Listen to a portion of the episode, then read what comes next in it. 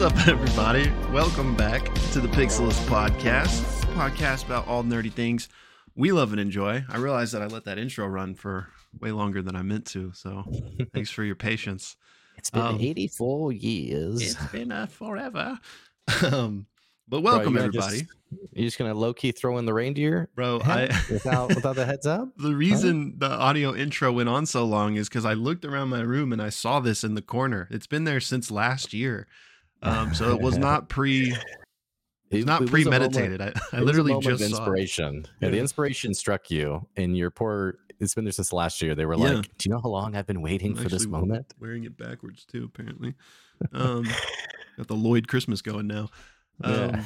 Um, but yeah, y'all, it's uh, it's a lovely Thursday, the Thursday before Christmas, and uh, Yep. excited to sit down. We're gonna talk some of our bread and butter, a little critical Mhm. role, and then Mhm. um, we've we've gone from ditch to ditch because we went heavy on the acronyms, and I I know both of us kind of shied away from dropping an acronym there. Yeah. as we talked about the bread and butter. yeah, I I uh, you noticed that, huh? I you intentionally know, I, well, I felt the same not way. I do the felt acronym. I was going to, then I thought eh, maybe I shouldn't. So I think I think you know we're it's better judgment now that we've now that we've tested and tried it. We were like, you know what, why do we do that? I'll be back to it. Don't worry. Next next We week will. I'll be back. Try it on again in the new year.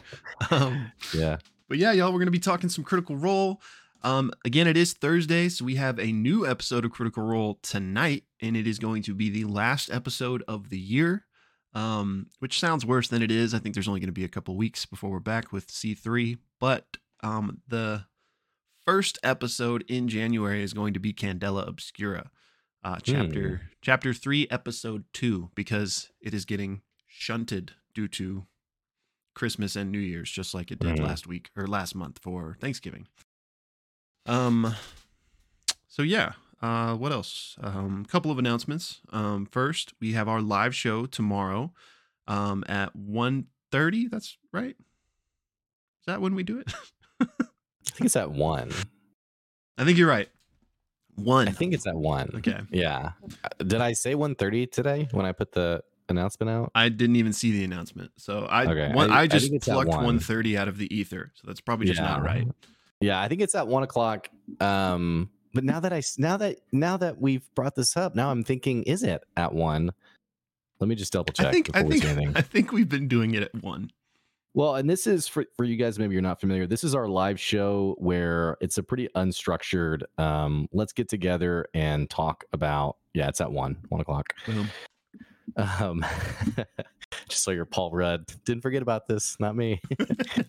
um, yeah, this is our time where we can just get together and talk about um, DMing, Dungeons and Dragons, Critical Role, Worlds Beyond. You know, sort of your favorite theories and thoughts, reactions, um, questions you might have about DMing. Uh, Will and I have both DM'd. We both love D and D.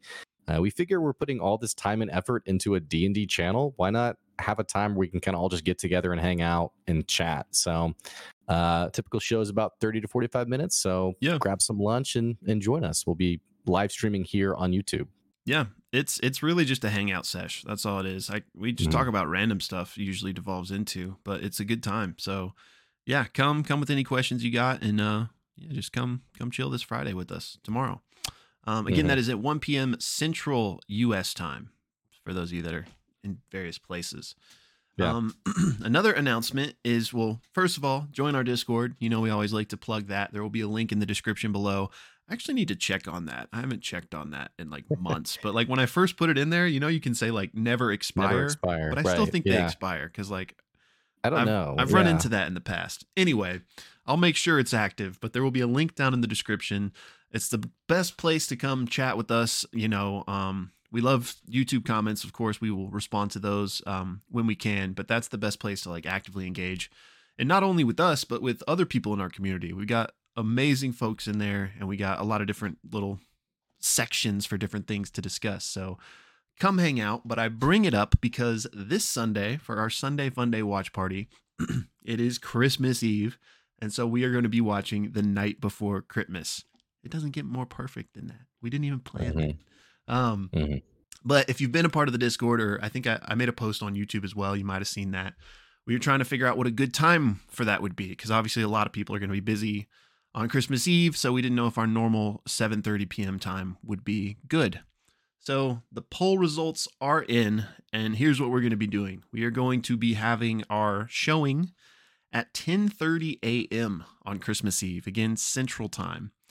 Um, and so that's that's definitely for sure happening. We'll be watching the night before Christmas, but Blake and I were just talking about it. Um, and we may even do multiple showings throughout Christmas Eve because Blake and I both have different schedules that day. We know all of you do as well. Um, and we want everybody to be able to come hang out. So um 10:30 a.m. for sure, but keep an eye out for extra showings if you can't make that one. And definitely let us know if that's something you'd be interested in as well, because that'll help us figure out maybe what times to do it at. Um, anything that I've missed here? No, I think we're good. Perfect. Um, oh, uh, Worlds Beyond Number. We didn't forget about it. Uh, that is Mhm. also on ever since its last episode. I guess t- uh, almost two weeks ago. Um, they all they started their end of year hiatus, so there wasn't a new episode this week. Um, but we will be releasing our discussion on the most recent episode, probably Mhm. probably after Christmas at this point. Yeah, it'll probably still be in it'll be next week still, but yeah, it'll. I guess Christmas is on Monday. I think.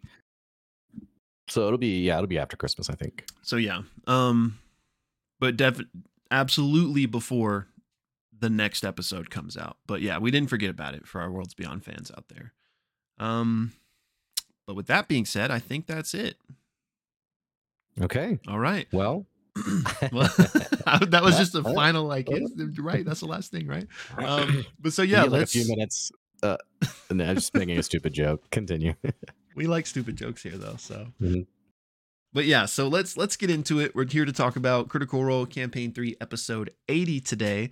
And um, just like we always do, we're going to run through our recap of the episode first, and we cut that out, host it separately on YouTube for your viewing convenience. So if you find yourself on that video, but you want to see our full discussion, it'll be linked in the description box below. Um, but without further ado, Critical Role Campaign 3, episode 80.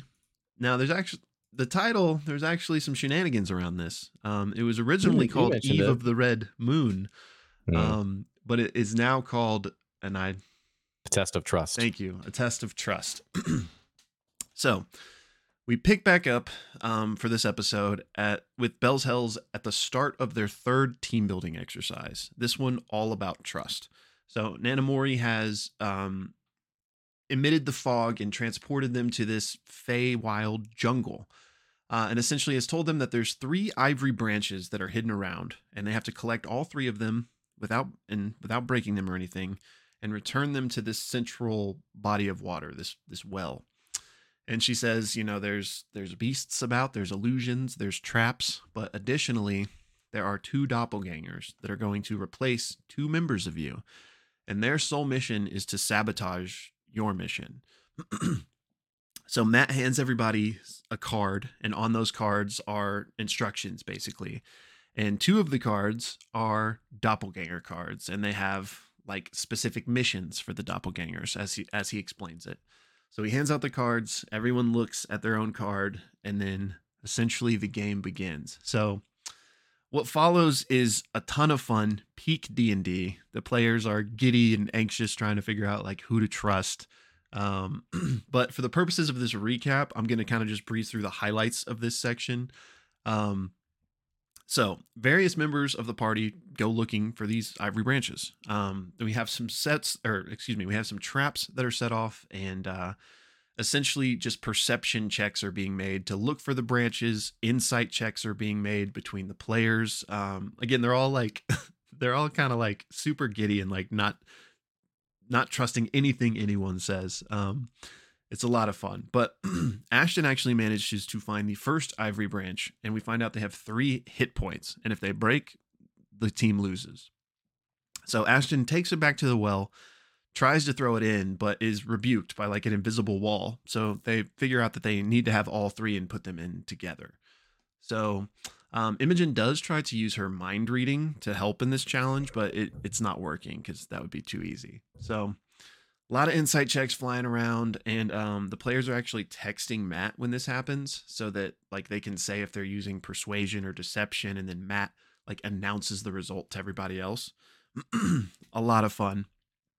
Um, at one point, a creature does dart out of the bushes and steals the branch from Ashton, uh, but Orym is able to get it back with like an Indiana Jones seedling vine whip. Um, uh, the FCG speaks with animals to look for hints. Uh, Fearne speaks with plants to look for hints. Neither of those really pan out. Um, there are a little bit. There's a little bit of combat between some like Feywild vicious shrubbery and like a an owl at one point.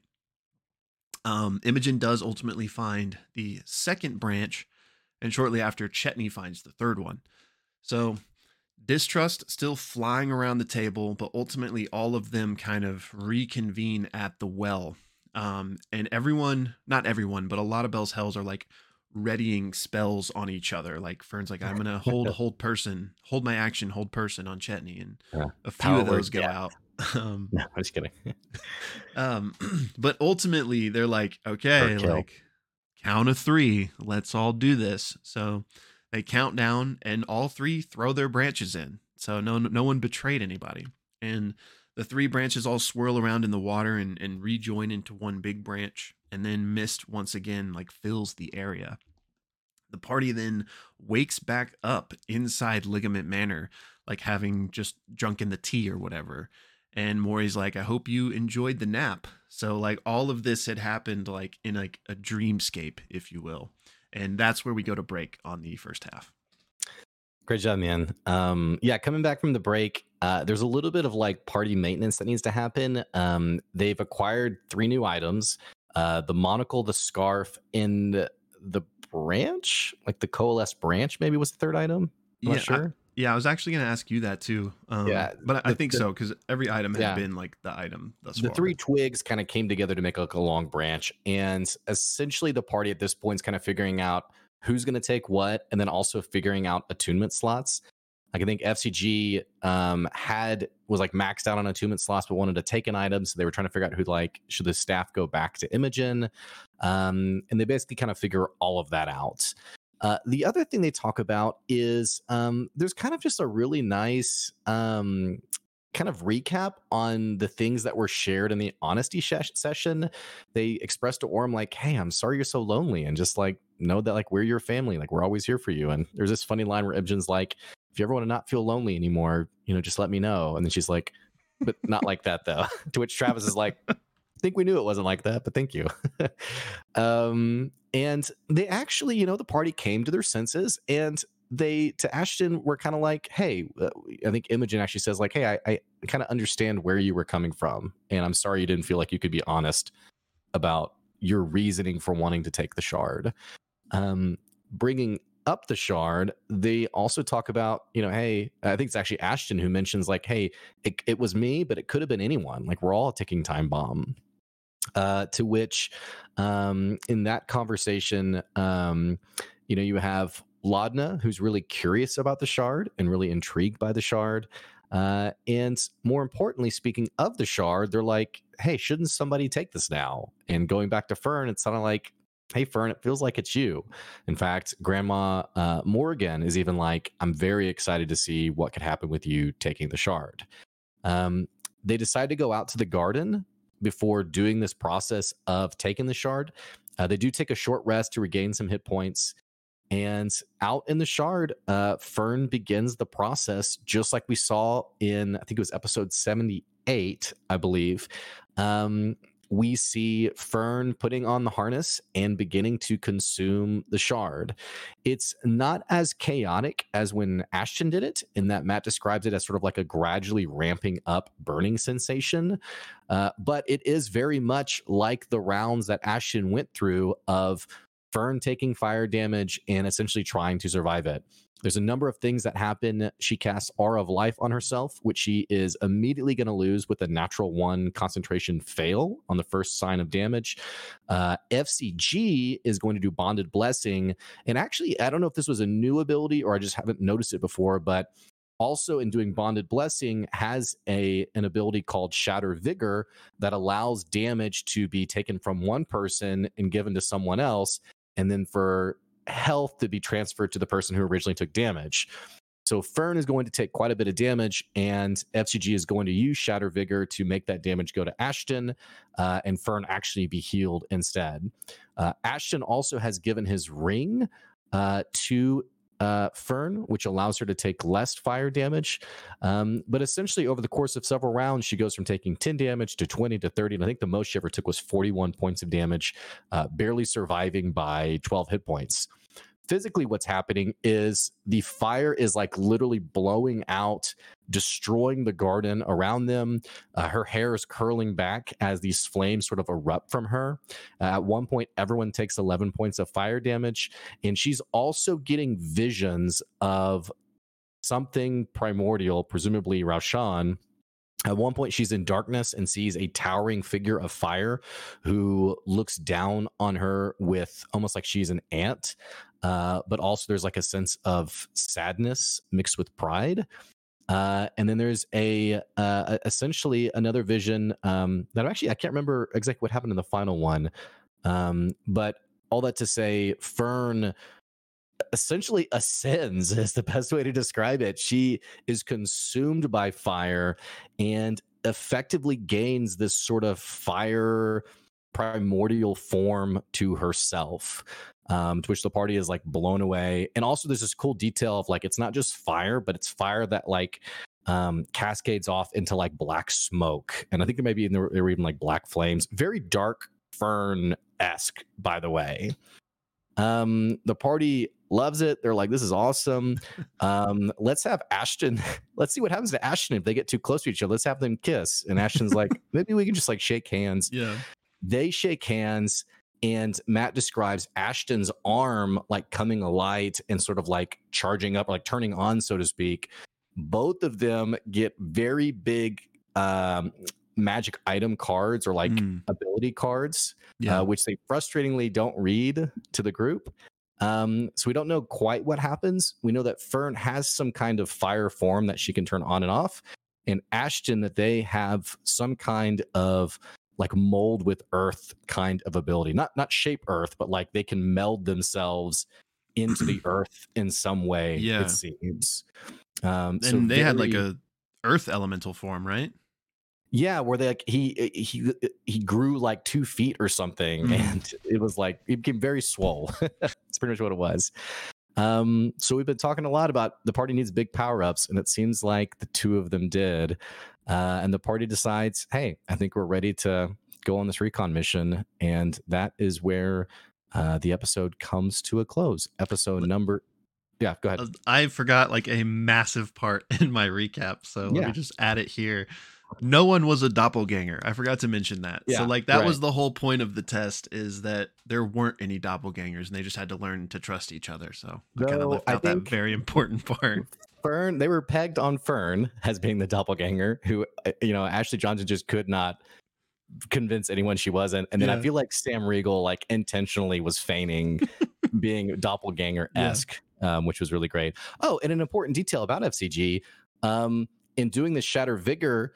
Uh, they're taking stress points and they actually go berserk. So when this whole thing with Fern ends, um, uh, Orym has to basically uh, push FCG away and keep FCG away before FCG is finally able to succeed on a Wisdom saving throw uh, and come back to their their normal self. Hmm. So um, that is everything that happened in episode 80, a test of trust. If you're watching just the recap, you can click the link below to get our full thoughts and theories and let us know your full thoughts and theories and reactions to the episode. Please, please. Well done. All right, my friend. I love something you said in the recap of this being like kind of classic D and D, and I really we've said that a lot lately, but I, I really felt like that was the case. Just Yeah. like the shenanigans and like the who can I trust? It was just all very funny. Yeah, such a such a fun encounter, I guess. If I mean, I guess it's fair to call it that. More of a social encounter. Um, but yeah, Matt, this Matt especially. I mean, oh, this goes without saying, but Matt's an incredible DM. But Mhm. he's really flexed that muscle to me, um, creatively in these last couple of episodes with the blindfolded challenge, and then with this really cool Mhm. doppelganger um social encounter and i know um again we uh we watch all the episodes uh live with all you guys in our discord each week um so it's another reason to join but uh, a lot of people actually were were guessing that maybe no one was a doppelganger um Yeah.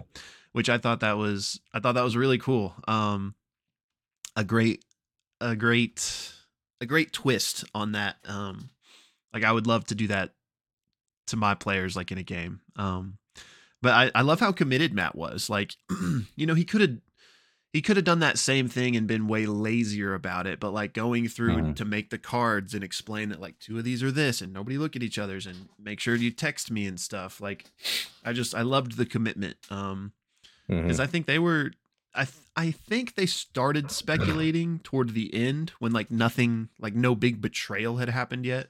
But for the most part, I don't think that even crossed their mind until like later in the in the scenario. Um, Yeah, there was a point where Laura Bailey said something like, "What if it's nobody?" and then kind of abandoned that thought when Orym, you know, Liam sitting next to her suddenly became very suspicious. it was it was so fun just watching them all like turn on each other and uh Marisha especially was hilarious just because like she made it known like she was like terrible at these types of games like Yeah, everyone right. always knew when it was her and she just like started dying laughing at a couple points and i'm Yeah. like oh my gosh is it marisha or is this like 4d chess where she's just trying to make them think You it's know, her and- or something but Travis Willingham really thought he had Ashley Johnson pegged because Ashley was like, "It's not me," and he was like, "Stop it, Ashley!" like, you know. Speaking of stop it, we had a Sam Riegel stop it. we Do did sneeze. This up. We're breaking the meta a little, a little, bit bit. of revenge yeah yeah, I love this is just like a continual thing. yeah it's So- a bit it's a bit we've um i was actually wondering was it was it this episode where sam's ad bit did you see it at the start of the app I didn't see it. i can't remember if it was this this is this is irrelevant um but because it might not have been this episode but he was doing like a lie detector and um they like lie like they started chanting lie and i was like is this the birth of a bit is this going to be a new thing they do every time Yeah. um, but anyway, yeah, I uh just the sneeze thing made me think of that. Um, but yeah, just so much fun, man. Like peak D and D, like to to circle us back to the start here. Mhm. Um, just you know, you could tell how much fun they were having. So always a great time. And then like You so know- just jam packed fun first half, and then finally getting some answers with these shards um in the second Yeah. half that was super cool so not to not to gloss over if there's anything else Yeah. about the doppelganger stuff you wanted to talk Well, about all I was gonna say is like I know for me as a DM, sometimes I feel like you know Mac Matt is I said Max. max, Max is- mercer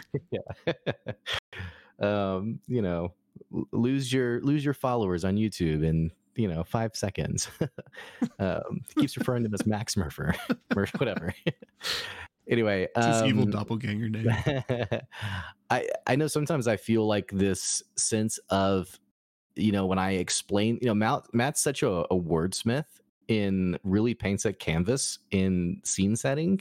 Uh, I think Bren- Brennan does a great job with that too. And I know sometimes I with my players I'm kind of like yeah you walk into a tavern and it it's a tavern. you know and so I think I think for me there's sometimes this tension around like if you're going to give your players a great session you have to be deliberate and elaborate and you know really paint the canvas and at the end of the day you know what gives your players a great experience is i mean think about what they did where the, it was the shenanigans around i think they called it werewolf was the version they're used to but um i know it as like mafia or you know things like that but yeah among you know, us fun yeah among us right fun ways for your players to engage with each other like you really don't like matt at that point you move away from being like the wordsmith and instead just sort of like the party ref of like okay text me like keeping Mhm. things in check and i think that's just that's just a sign of a great session you know when the dm is talking less and the players are Yeah. more engaged like that's that's that's when good work is being done. I think. Yeah, a hundred percent agreed. Um, totally, and I think we we briefly talked about this in our last episode too, maybe. but like to your point, like you don't have to be the elaborate wordsmith or the great voice actor. Like the the Mhm. best sessions are like you just or the best moments a lot of the time. Um, are those moments where the DM's just not doing anything, you know, because like Right. the players are just fully invested in going at it. So yeah, you don't you don't have to be Matt Mercer, y'all. Um, and he himself has said that and is is proving that in these in these sequences he's been putting out in these last couple episodes. So yeah, Yeah. totally cosign on that. Um, Cosine tangent. sign. Yeah. well, moving on to the back half. Um, bro, I've mentioned this before. It is my absolute pet peeve when the card does not get read. Where I'm just like, I want, I want to freaking know. What does Yeah. it say? They seemed jazzed about it, and I, I, and honestly, Ashton getting a card makes it whole for me. On like my annoyance with the previous episodes, and like, uh, you know, um and also the party kind of extending an olive branch to him a little bit like it, it seems like it kind of came back together a little bit i really appreciated that um but also yeah him getting something i just kind of felt like okay i i feel i feel better about this now. Yeah. um and fearne seems really jacked about hers too. I think uh laura bailey was like reading over their shoulders and i think she was even said like it's crazy guys. It's really cool. So yeah i i'm with you like we just we want to know those cards and so like i would say for for big things like this that typically is the trend where they don't read it um typically not even like the other players at the table getting to know. Like you said laura kind of read over her shoulder but i think aside from like those people right there they didn't like read like um, they didn't share it i don't think did they? To the No, other didn't. cast? Because yeah so i think because they want to kind of like showcase like Mhm. that that flair when the time comes. Um but matt i think eventually we'll get it. Um if not once after it's used maybe at the end of the campaign but matt's usually pretty good about like tweeting Mhm. it out being like hey by the way here was this um and stuff like that uh but yeah s- same thing happened like with with vestiges in campaign one like they weren't immediately like read aloud and revealed when they were Mm. found um but yeah right there with you and yeah i i mean i expected ash ashton to get something like even though the when he when they tried to get both shards that failed you know we still were wondering about like well ashton's even though they have a shard like that seemingly is going to awaken or something um Mhm. so especially once Ashley like literally got that card, I was like, oh, I bet, I bet Ashton's is coming too. But I was, I didn't know if it would be as easy as like they just have to touch which So it's cool that they kind of both happened at the same time for them. Um, but yeah, those things were massive, and I guess, and I haven't even like gone back and looked at this, so you might have to correct me. But from what I recall, what we do know, what we gleaned was that she they both have like a form, I think, where they can like transform, for lack of a better word, into like a primordial form. Um, and she has like fire cascading off of her, but she can choose if it hurts you, right? Like, because allies, if she Yeah, wants, can like touch that. her. I Mhm. think. Um, Mhm. So it seems like she's got like just an AOE, maybe Yeah. not AOE, maybe like you do have to be touching, but thorns damage, if you will. Um, and then Ashton, we know can. I, I wish Earth Glide. There's there's some name for it. Is that what it was? Like the melding into the earth thing? Yeah. So I, it might not be called Earth Glide, but it's something like that in 5e, where essentially you can like swim Ah. in Earth. So like like Oh, Earth cool. elementals have the same ability. Um, Yeah. Okay. Cool. That makes sense then. Um, but I think That's those were I like, the only two things we learned. Yeah, I think that's in in um like in the trend of his character too, that which is high movement, like high mobility. Like it seems like it's an additional boon to that. There was some comment Yeah. about like a negative though, like uh, a penalty or like a damage or something to Ashton. Um, but Matt didn't To both clarify. Oh, okay. So then yeah. I think so. Obviously, I don't know. So take this with a massive grain of salt. But for whatever reason, when Matt said that, the context I was getting from that was like, so you can transform into this amazing thing, but like, and you're going to be great for 10 minutes or whatever the, the duration is. But then once that's over, there's going to be like some sort of like Hmm. penalty. So the way I looked at it was like the haste spell. Like when you get haste, you get all those bonuses, Yeah. but when it falls off, you're like stunned for a minute or whatever. Yeah, right. I my guess is it's something like that. Yeah, okay. Uh, that does make sense. But I but I do think it was both of them and not just Ashton, but I could be wrong Hmm. Well, re- regardless, I mean, we've talked a lot about the um the power gap between what seems to be the big bad evil Ludinus, may or may not be. Um, though we did poll in our live stream, we did ask people what they thought, and people voted that it would be Ludinus with the second runner up. I think was a close tie between Otohan and uh, um, Liliana, Hmm. um, which I just forgot an important detail as I was giving the recap, there was a detail I was about to say, and then I forgot it. And then I kept trying, like, as I was talking, I was trying to remember what the detail was. And I was like, what was it that I was going to say? And it was um, Imogen, by the way, saying, like, hey, you guys good if I give in, you know, give into this thing? um, which, you know, continues to like assert this, like, sort of half joking theory I have that the players are the baddies. but, um, all that but it's not not the point of what i'm saying though is um what i'm saying is this power gap that's present Mhm. you know they really needed i feel like big swings of power ups and it feels like they got two really big ones Yeah, totally. Totally. And I'm and we okay, I don't want to like tangent us too far here, but we, we we're going to the moon. Like that's Mhm. um sp- I don't know, maybe doesn't I don't want to do it right here, but maybe we could talk a little bit about the episode title thing. Uh it's just reminding me of it. But in any case, we're going to the moon very soon, but it's supposed to be a scouting mission, right? So it Mhm. may not be the end game trip to Mhm. the moon, but it could be because who knows what's going to Yeah. happen. Um, I bring all this up because Fearne and Ashton got a really big power up, and I don't think it's a situation where everyone in Bell's Hells has to have something like that. But I am wondering if if there are more power ups to be had before that final big bad encounter happens. Now, I, I don't think there's a primordial shard out, shard out there for everybody, but I do think there are other things that they could individually utilize the harness for, like Mhm. a boost of some sort. Um, so I'm still curious if if that's in the in the in the in the stars for this campaign, yeah or if the- if this is it, like this is the final Yeah. big boost. I mean, the, the- I feel like the lore reasons are there for there to be significant power ups. Um, Laudna has Delilah, who's sort of craving um, an Mhm, upgrade of some mhm. kind, um, and seemingly wants to empower Laudna to fight against Ludinus and Predathos, a- assuming honesty there, Mhm. that you know, sort of trying to protect um, uh, the Whispered One. Mhm. Um, we have Chetney with his wolf form and which which seemingly is affected by Ruidus flares, and they're actually going to Ruidus. So Mm. I'm curious if that will be a detail. We have FCG with like this power core and like sort of this unawakened. I don't say unawakened, but like there, there's like a power core of deep energy uh, within them.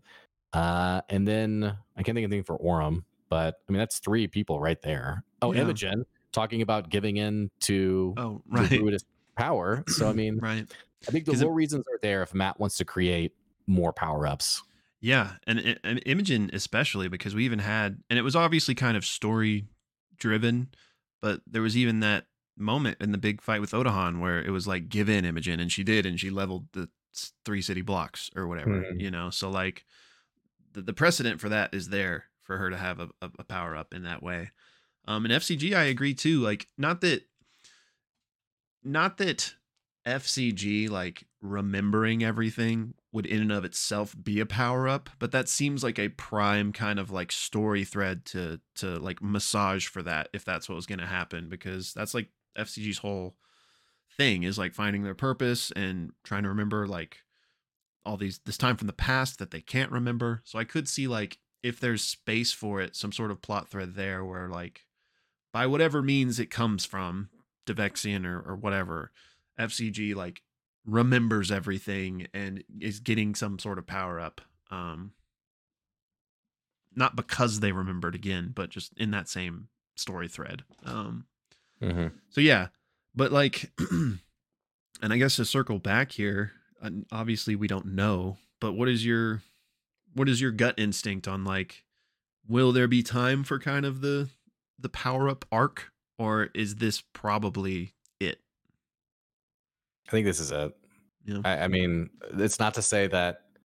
I think I think I can say it's it, but also say there could be more after Ruidus. Um, you know, maybe the moon splits open and Predathos is on Exandria, and they have to go, like, let's go to, you know, wherever.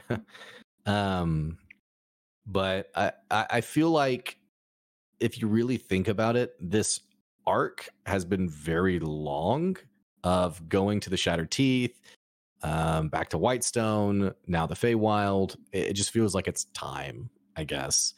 Um, I think any more interruptions would be uh, pretty detrimental to the overall story. Not that, I mean, in the, day they're playing D and D. It's like, what do we what do we want to do today, kind of kind of thing. But I think also they're, you know, Matt surely has like a sense of like where sort of the story points that can happen, where there's opportunities for that. So, um, I think any other power ups that could happen will be coincidental and they'll happen um, in line with like their either journey to Ruidus or on Ruidus itself. Yeah, I'd agree with that.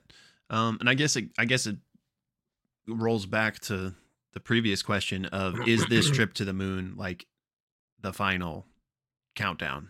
The final countdown, or could there be you know more arcs after this?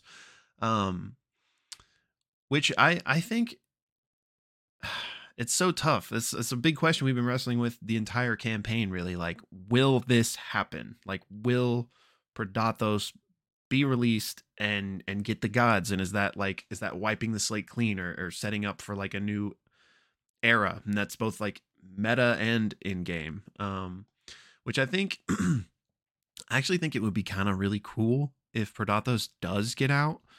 Uh, because one of the things we talked about at some point in one of these episodes was um I can't I, th- I guess it was Avantravir maybe who was talking about this saying that like what happens if it if he gets out is like the light of the gods like Mhm. rushes away and Predathos rushes after them. So again, Mhm. not that that is what would happen, but if that did happen, that he gets out, the gods run away because they're terrified, and and he chases them. That's a really cool setting, I think, because that doesn't mean all the gods are going to die, but it kind of means we're on our own for at least a bit. Some gods might come back, like who knows what could happen. But we now know that there are at least one party on Exandria, which that means there's definitely more, meaning the Unseelie Court that is like primed and ready to take advantage of that situation. So how many Mhm. other groups are similarly primed and ready to take advantage of that situation? So I could see like a really cool like storyline being Predathos is out, but like he left, so we're like we don't have to deal with that right now. What we have to deal with right now is uh Suramar or whatever his name was. Um and that that Suramar's Seminar. from Heroes Yeah. of Magic 3. Uh Oh, Saminar. it's from uh, wow, it's from World of Warcraft. Suramar is the uh, What's, uh, isn't it also from uh, Might and Magic? I, there's like a blue hero. yeah, there is. Um, Maybe it's not Suramar though. It probably is from WoW. Or it is from WoW. um, Yeah, from uh, Legion, but um, yeah, Seminar. There we go. Yeah. So like I think that could be again may, probably won't happen that way, but if it if it did, then I could see one that's some really cool plot lines that could come up and it kind of paves the way for like Bell's Hell's not fighting a god eater right now, which how are they going to do that anyway? Um, but then there could maybe be some space for like some of these other power ups as we're navigating like Mhm. the godless vacuum of Exandria. Um, that was a that was a big ramble, so I don't. Yeah, I think the up there. story. I think the story ends with Ludinus and not Predathos. Whether Predathos gets freed or not, I feel like the story ends with Ludinus. Like he has been the central villain. Um, he's an incredibly compelling villain. Um, i- i- i- you know, it's a villain that's interesting when you think about it being the villain in the sense of you know, centuries old wizard of like incredible strength. You know, it's just it's crazy to kind of process it.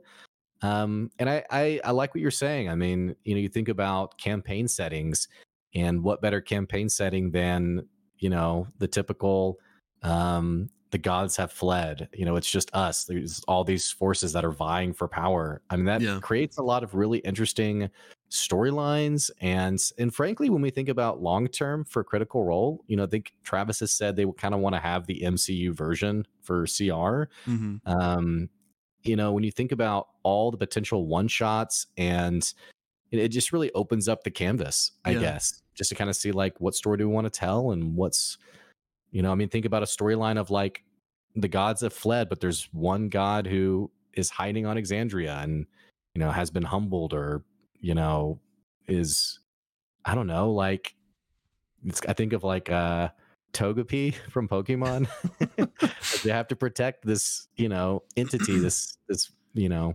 shard of a god or something I, Yeah. I don't know but i mean there's just there's just a lot of interesting Yeah. storylines i think around it And I do I do agree that Ludinus is is the baddie. Um Mhm. so may, like maybe that that if that happens, maybe it would be setting the stage for campaign 4. Like that would be the the set Right. dressing for campaign 4 to step into and not necessarily to be addressed here. Um which how long are the breaks typically between campaigns I couldn't tell you off the top of my head. Um, they always feel really long, but they're probably not that long, and because they because they do stuff between, like they typically do like well, CR is a lot different of a beast now since they have things like EXU and like Candela Obscura, so like maybe those things would slot in, but like typically they have like one shots and stuff. But I want to say it's like at least a few months, like maybe like a quarter of the year, like a like a three month it's pretty short yeah, it. I mean, uh, it might be six months for all I know, but I don't think it's that long. Yeah, The only time like there was like the really long break was when COVID happened, and that wasn't even like a yeah between campaign situation. Um, so yeah, I don't know. I'm actually really. I mean, I don't want campaign three to end yet, but I am kind of Right. interested to see what the break between campaigns looks like now that we have Mhm. things like EXU how are you liking uh, I, feel like we are i don't want to say we're towards the end of campaign three we're, it definitely feels like we're on the back foot or the back part of it sure. um i saw a thread uh, that was put up on the cr subreddit on you know how would you rank the uh cr Mm. campaigns and uh, you know i it's probably you're probably not ready to answer that question but um i would be curious you know how are you feeling about the campaign as a whole you know now that it seems like we're sort of heading towards the not finale but maybe like the final setting like where the last batch of episodes could happen um what's your as someone who's seen every cr episode there is what's your take I, I love C3. I've I've had a great time start to finish. Um I, I feel I've I've thought about making a video on this because C3 seems to get a bad rap with certain i see a lot of criticism Yeah, like a lot of people are like, "Oh man, C- Critical Role sucks now." Like and I don't know where that's coming from. I have a personal like kind of theory where whatever your first campaign you see is is your favorite. And like it. Mhm. the next one is disappointing because of that.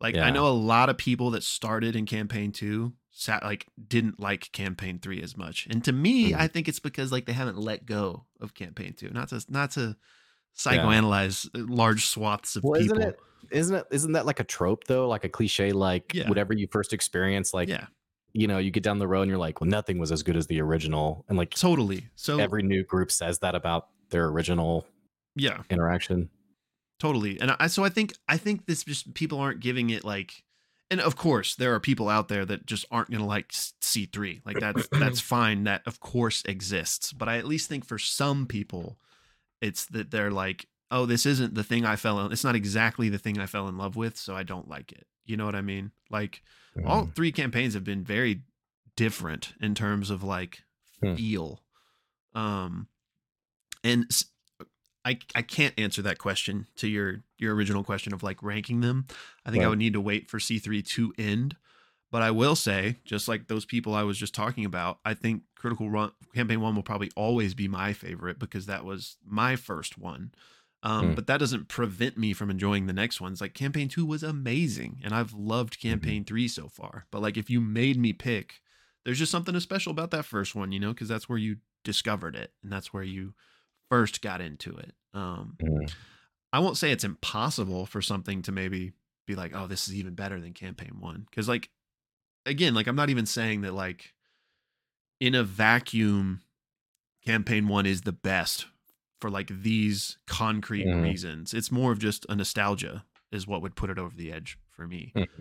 Um, but yeah, uh, um, I think a lot of people have have given campaign three an unfair, like, do they just haven't given it a fair shot? And I'm ba- solely judging this based off like comments that I've seen on our videos or on other Critical Role videos, where like, I mean, honestly, the people that are making them, I don't even think are like truly CR fans because they're like saying like hateful stuff and being like, I don't even want to like give them the spotlight, but there's a few I'm thinking of right now, and I know like you've seen them and we've talked about them sometimes, but being like, man, Critical Role is all about like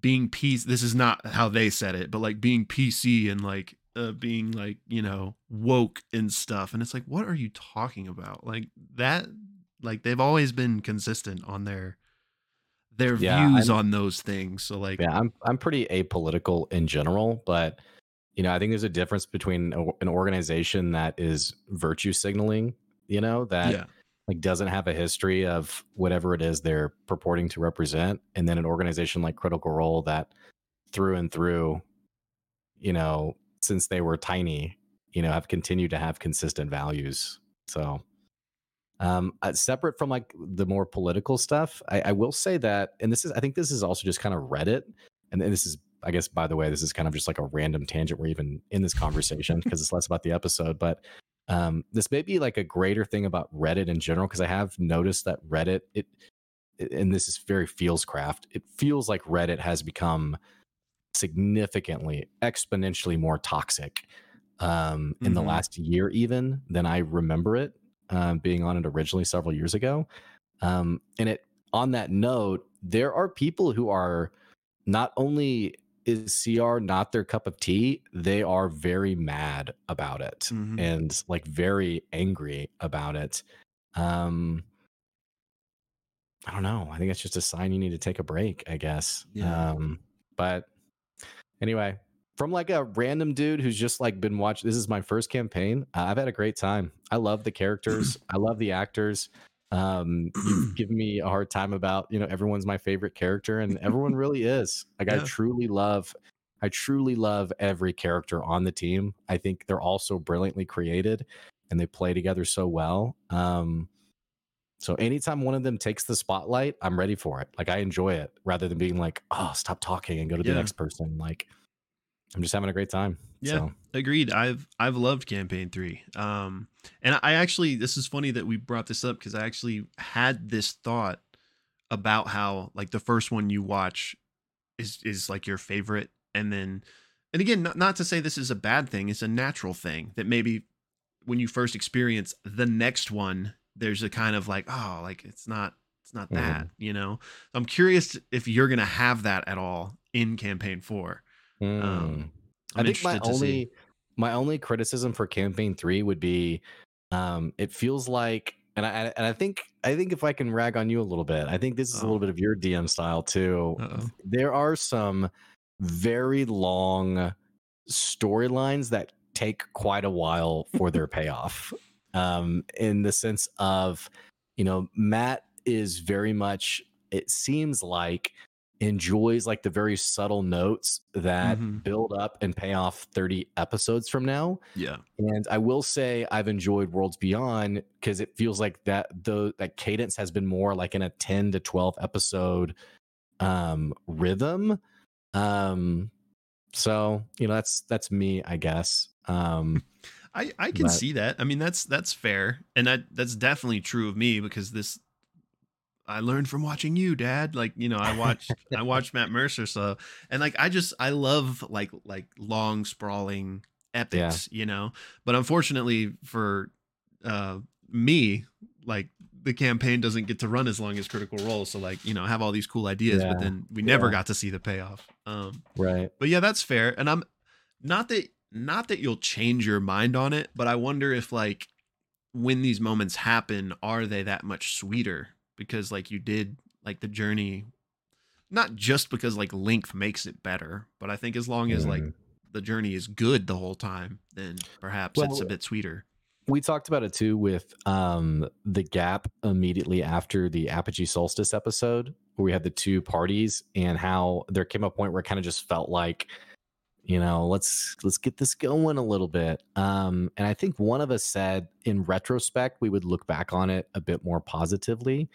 Um it's like you know filler is never really that bad like once you're past the filler and you look back and not even so much that this was necessarily filler um it wasn't interrupting uh interrupting is too harsh um it, it wasn't even a side quest either. I mean it's just what happened i guess but um you know i think you may be right in that once the campaign's said and done and all over you know the things that i i'm like oh man another you know another interruption like let's let's see where this is going to go if Mhm. i'll look back much more positively uh, that's a very slight criticism it doesn't really bother me other than just it's not it's not my style as a dm it's not my preference as a player which that's really where the conversation ends i mean clearly clearly matt matt's players have an awesome time and that's that's really all that matters so it doesn't Yeah. even really matter what i think about it So, And there's not that this is worth diving into right now, but obviously we're we're talking about these things from like a, a story standpoint, you know, like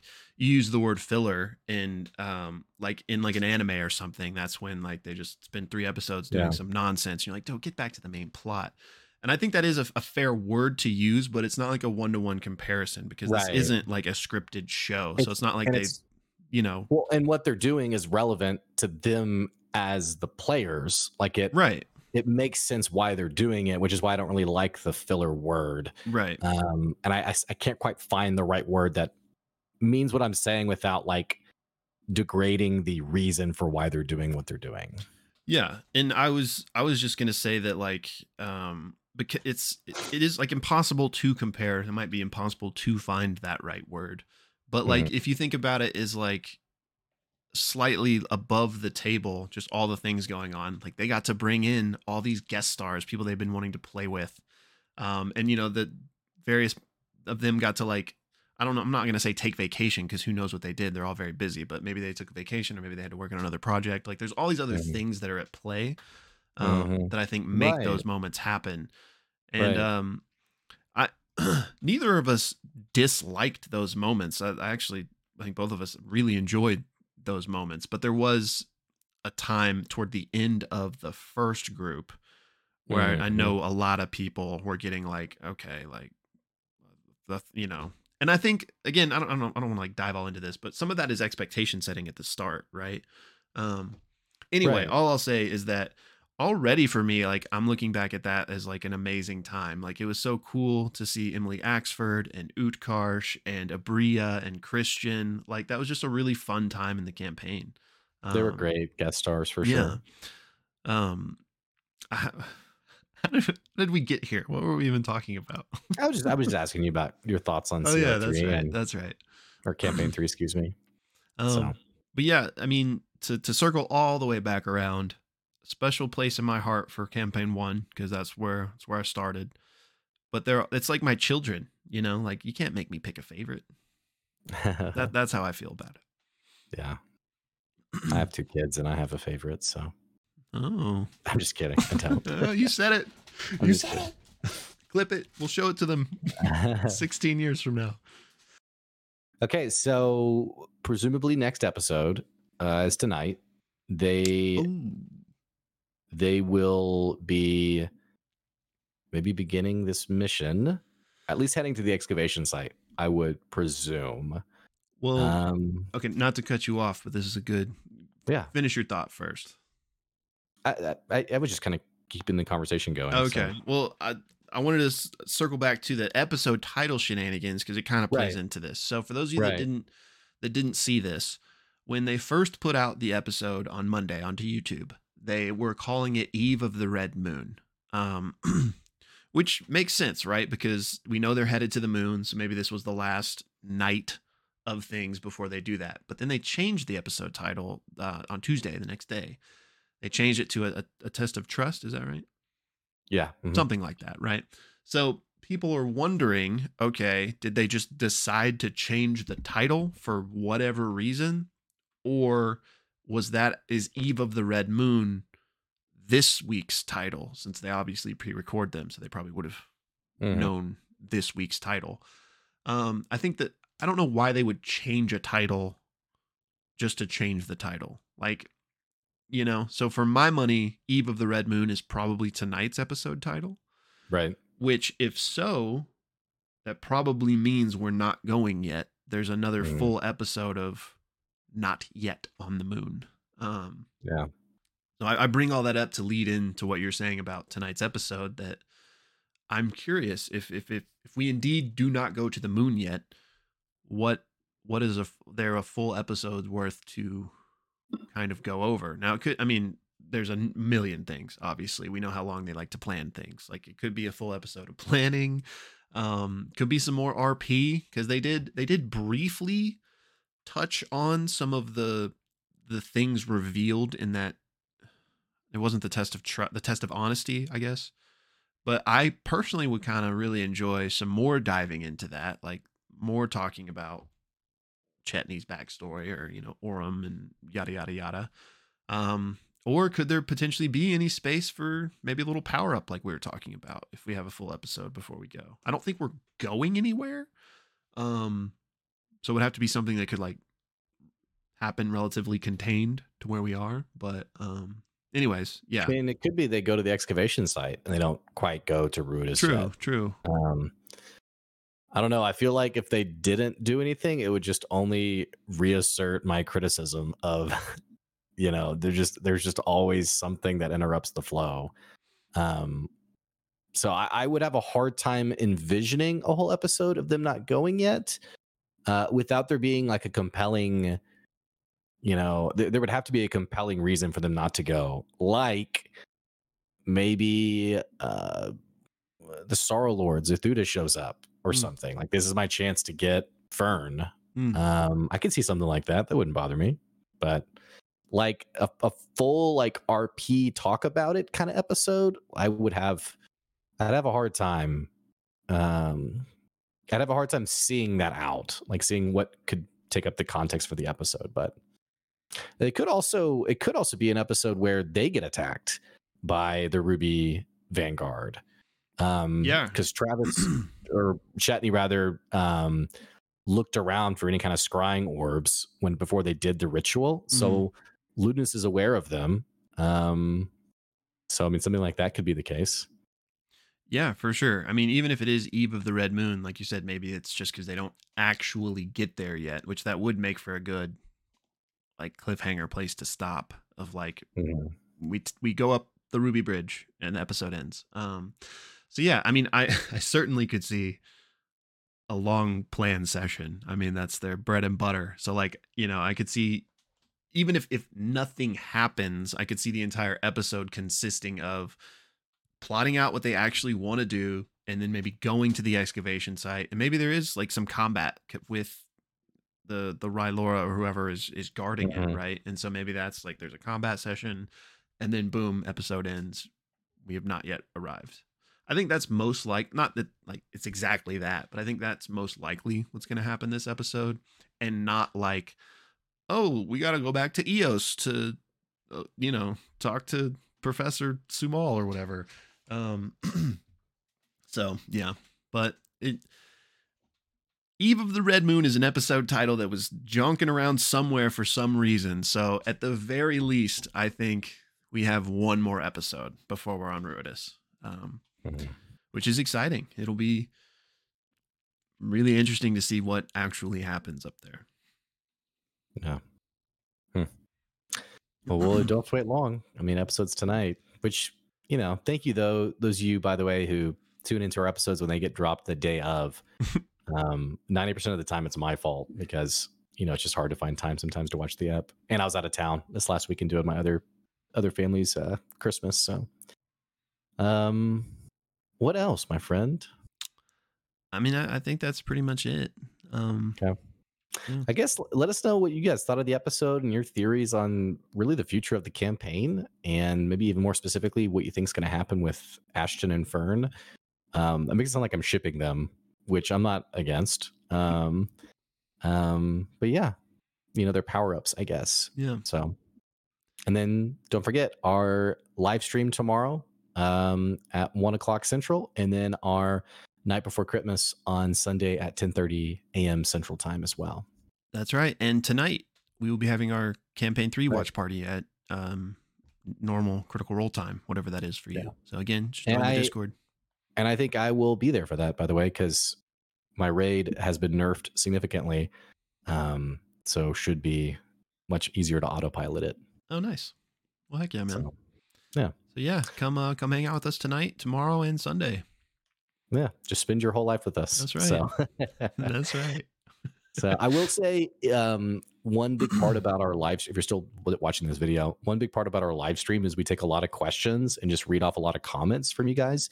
So if you want to drop any of those comments or questions in advance, you can go to the community tab on our channel. We have a post that's up about the um, live stream tomorrow. So feel to drop, feel free to drop any questions or comments there.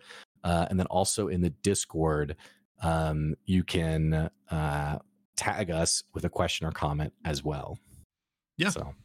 Yeah so y'all please come through and um yeah happy happy holidays. Merry christmas. This is probably i mean you'll see us tomorrow if you come to the live stream and stuff this will be our last podcast episode before those things happen. So yeah hope you guys all have a great time and uh happy new year as well if this is the last one before that but it's probably not we'll have Worlds Beyond, I think, before then.